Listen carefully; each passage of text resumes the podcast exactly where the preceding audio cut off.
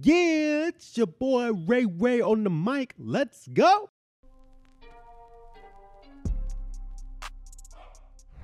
Look, y'all, ain't nobody perfect.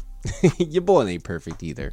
I've made so many mistakes creating a diversity, equity, inclusion strategy for my team and various organizations as well. And I want to be sure that you avoid these pitfalls when you are creating a DE&I strategy for your people and culture and organizational goals. Here are three things I want you to look out for when you're creating your DEI strategy. Number one, don't try to do it all.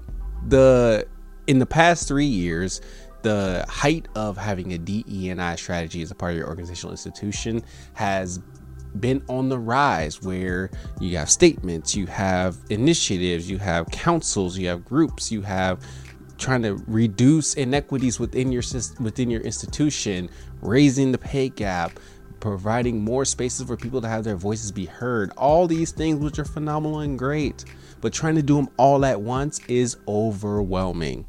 Yes, we need to incorporate these things as a part of our work effort, but we need to be intentional about how we're doing it because we don't want to burn ourselves out in the process trying to create opportunities and advance equity in so many different ways for so many different people without getting a true sense of what our foundations are, what our growth plans are, and what are the right actions for us to take in order to make that work. So don't try to do it all because your boy tried to do it all. And not only did it overwhelm me, but it overwhelmed the clients and overwhelmed the people around us as well. And some, some of the things that we did then to mitigate that was to just pick three to five things that we can truly focus on and wrap our hands around, and, but have a north star of where we're trying to go.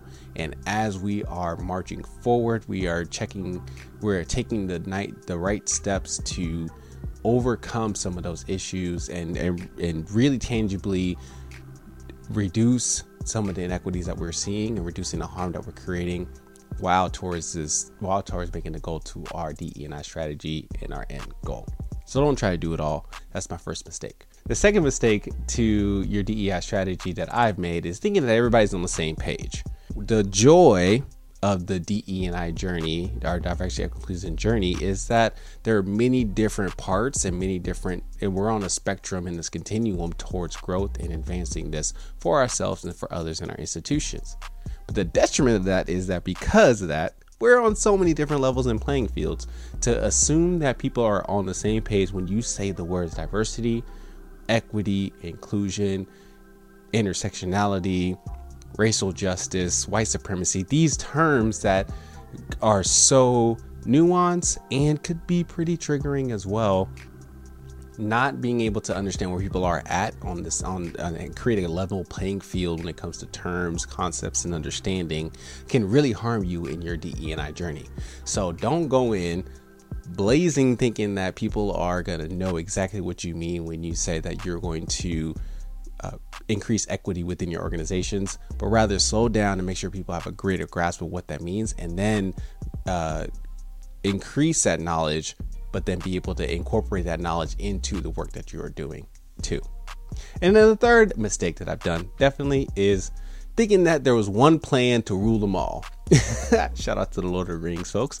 But there is no one ring to rule them all when it comes to DE&I strategy. There are many different aspects of it.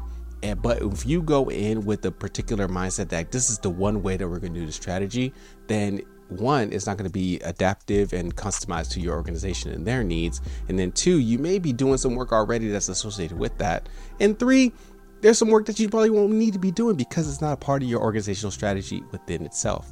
So rather slow down, take a deep breath, assess the playing field, assess what is already happening and should be happening through a DE&I organizational assessment, and then be able to then say, okay, based upon that, this is the specific actions we need to take to with these DE and I concepts towards the greater goal that we're striving towards. So these are the mistakes that I've definitely taken, and these are the hard lessons learned that I've learned, and I don't want you to have to learn, or if you learn, it can lessen the blow. But if you want some help with somebody who has guided organizations and leaders through this process of being bring a belonging culture by design, I would love to contact you and talk about that as well. You can contact me through the consultation form, and I can help you set you up with a call, and we can talk about what your DEI strategy looks like from that lens. Continue to share your story with others. I'll talk to y'all soon. Peace.